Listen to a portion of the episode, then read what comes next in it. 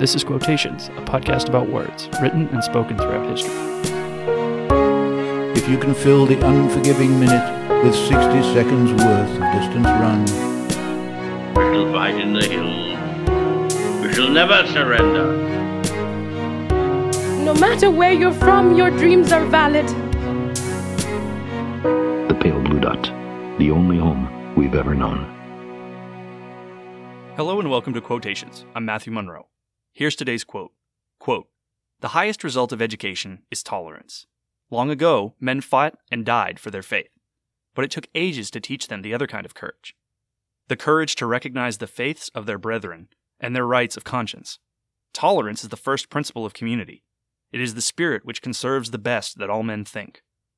No loss by flood or lightning, no destruction of cities and temples by the hostile forces of nature has deprived man of so many noble lives and impulses as those which his intolerance has destroyed.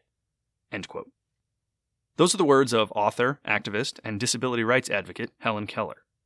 Helen Keller was born June 27, 1880, in Tuscumbia, Alabama. She died June 1, 1968, in Easton, Connecticut, at age 87. And Keller led a very fascinating life. She became ill, possibly with meningitis, as a small child, and lost her sight and her hearing.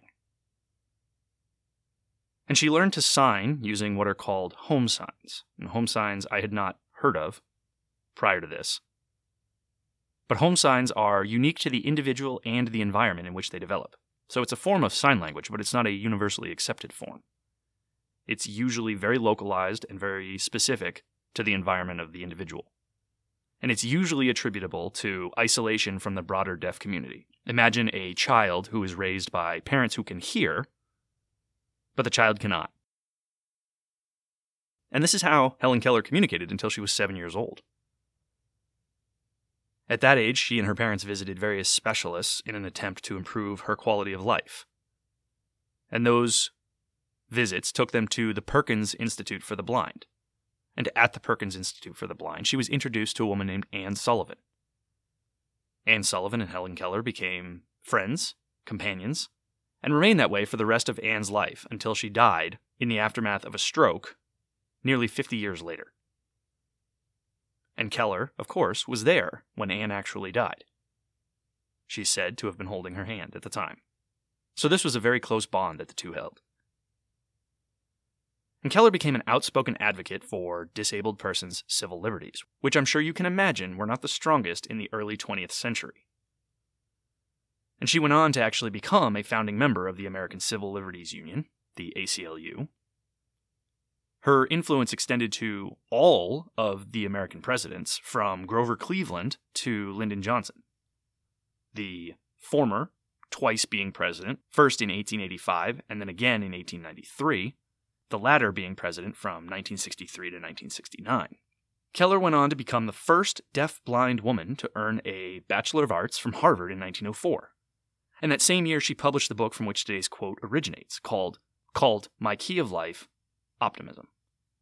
Now, you can imagine the challenges that Keller endured and how optimism would be one of the only ways to survive and thrive, given the challenges of her life. Imagine being just one of the two things that Keller was disabled blind or deaf, never mind both. And we talked about optimism recently. Michael J. Fox's quote from a few weeks ago was on this specific topic how to remain optimistic. So here we have something very interesting between these two quotes Michael J. Fox, affected by Parkinson's, and Helen Keller being deaf and blind. Yet both of them considered optimism to be the key to their life. Keller published a book by that title. And isn't that interesting? That the people who have the greatest challenges in their lives, challenges that most of us will never experience, and I hope that we never experience, somehow persevere through those things on the wings of optimism. Now, Keller's book, My Key of Life, chronicles her life to and through college, which is, of course, why education is central to the quote. And education doesn't just come from college, it comes in every form that you can imagine that evokes growth. It is all education. So I'm going to read today's quote one more time, and then we'll explore it a bit. Here's the quote Quote The highest result of education is tolerance. Long ago, men fought and died for their faith. But it took ages to teach them the other kind of courage. the courage to recognize the faiths of their brethren and their rights of conscience. Tolerance is the first principle of community. It is the spirit which conserves the best that all men think. No loss by flood or lightning, no destruction of cities and temples by the hostile forces of nature has deprived man of so many noble lives and impulses as those which his intolerance has destroyed. End quote. And I absolutely love this quote. Really, I do. It is one of my absolute favorites. You see, I'm fortunate enough to be fairly well educated. I don't speak multiple languages like Helen Keller did, but I have been to college and I have a few degrees to my name, of which I'm very proud. I learned a lot in college back in the day, which I can say now because I'm in my late 30s, so you're allowed to use the phrase back in the day at that point, right? Now, my formal graded curriculum was in engineering, but far more than that, it was a social education.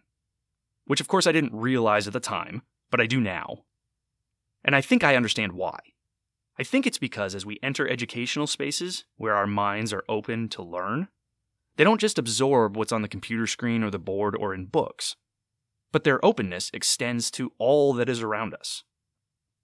And when you spend four years or more around the same people, growing up with them literally, you can't help but learn in proximity to them in the classroom, but also from them as people. Colleges, in general, tend to be highly diverse. You have people from all over the nation, all types of backgrounds, all types of students, and nearly none of them have the same background as yours.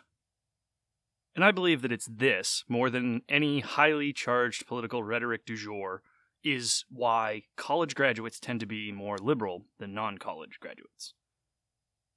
They have diverse experiences that necessitate Keller's tolerance that she identifies. It's just simply harder to be racist, nationalist, tribalist, or jingoist after that kind of experience. And as I said before, this is not the only way to become tolerant. You can become tolerant through work. Oftentimes, workplaces are very diverse as well, although not always. You can become tolerant through travel, visiting other countries, visiting other states or towns in your own country, and even through deliberate self study. Once you're self aware of the fact that maybe you haven't had the most diverse upbringing or maybe you haven't had the most diverse life experiences, you can actively seek those out. Reading and watching shows and films about other cultures and races and ethnicities and backgrounds can do this as well. And there's a word that I came across earlier this year that has been embedded in my brain ever since, and I think it fits nicely with today's episode. I've been trying to find a quote with it to add to this podcast, something I don't do very often. I don't look for a quote based on a word.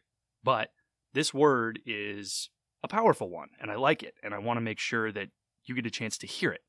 So, so despite the fact that I couldn't seem to find a quote with the word in it, I figured I'd talk about it here because it fits.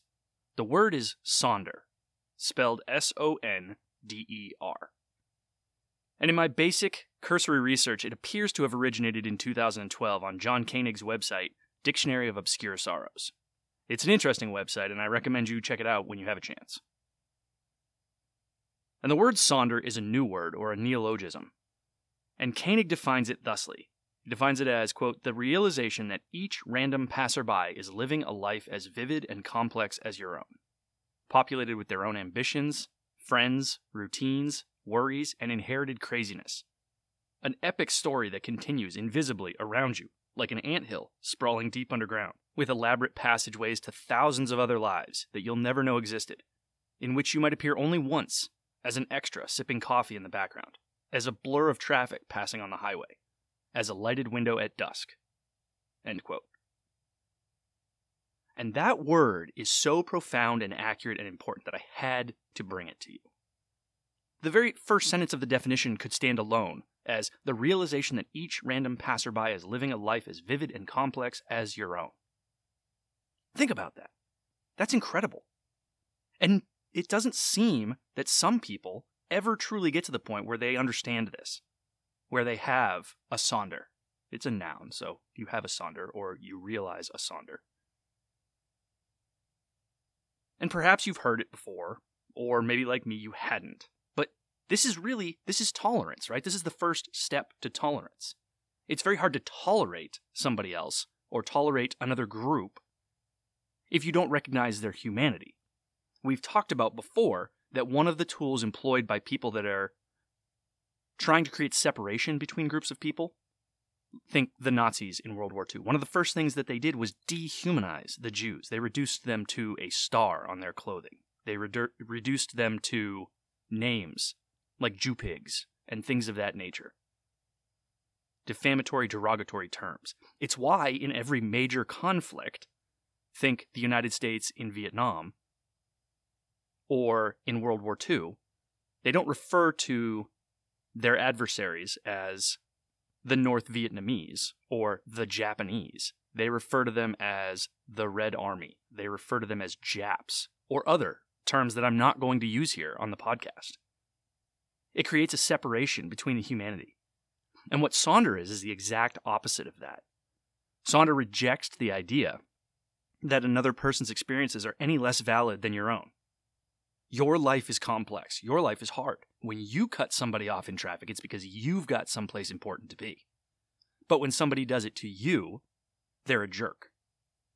They're selfish. They're rude. They're a terrible driver. Now, when you have a Sonder moment, you realize that that other person has the same complexities and challenges, maybe even more so than you do. And that you, to them, are potentially someone that they will never see again, they will never interact with again. But their life is valid.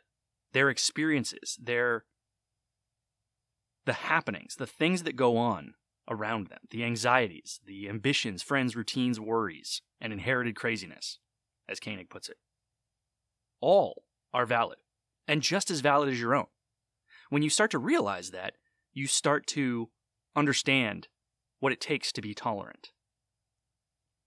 When we realize everyone has experiences like us, we almost must be tolerant. How could we not if we expect others to do the same? That is the epitome of hypocrisy. And Keller highlights that if we don't, we can be led to destroy more than any natural disaster ever could. And she's right. Look at one of the most recent embodiments of a lack of tolerance. The actions taken by a state, let's say. And by that I mean the invasion of Ukraine by Russia in 2022, which continues to this day. And I looked for estimates of the number of people killed, and it's very hard to get an accurate number. There are estimates, and they range anywhere from 9 to 14,000. I've seen numbers even as high as 50,000. It's very hard to tell. But that's tens of thousands of people, regardless tens of thousands of lives extinguished, both civilian and military alike, on both sides. Consider that in the same time span, it's been approximately 18 months since the original invasion, and we've had anywhere from 9 to 50,000 people killed, and that number grows every day. If we were seeing natural disaster numbers that high from either of those two countries, or the combination of those two countries, it would be earth shattering news. So Keller's right. Our own intolerances can lead us to do more damage than any natural disaster ever could. Thus, in this one example, we see an intolerant Russia killing and being killed at staggering rates. And it's terrible. And the lesson today is plainly obvious. We must be tolerant. And if you find yourself frustrated and challenged to be that way, try. Try again. Educate yourself. Seek to be educated. Be uncomfortable. Education is often uncomfortable. Adapt to the world in which you live. Don't expect it to adapt to you. I have to adapt to the world in which I live. I can't expect it to adapt to me. That tolerance, that humility, that willingness to be uncomfortable, that learning that comes from that, will make the world a better place. Until next time, I'm Matthew Monroe. This is Quotations, and thank you for listening. If you've enjoyed this episode and would like to hear more, please subscribe in your favorite podcast app, or visit me at quotationspod.com to download and listen. Please also take a moment to recommend the podcast to a friend. That's a huge help. You can tweet at me at quotationspod. Send me an email to quotationspod at gmail.com. Find me on Instagram at quotationspod, or join the conversation on Facebook at quotationspod. I look forward to hearing from you, welcome your feedback, And thanks, as always, for listening.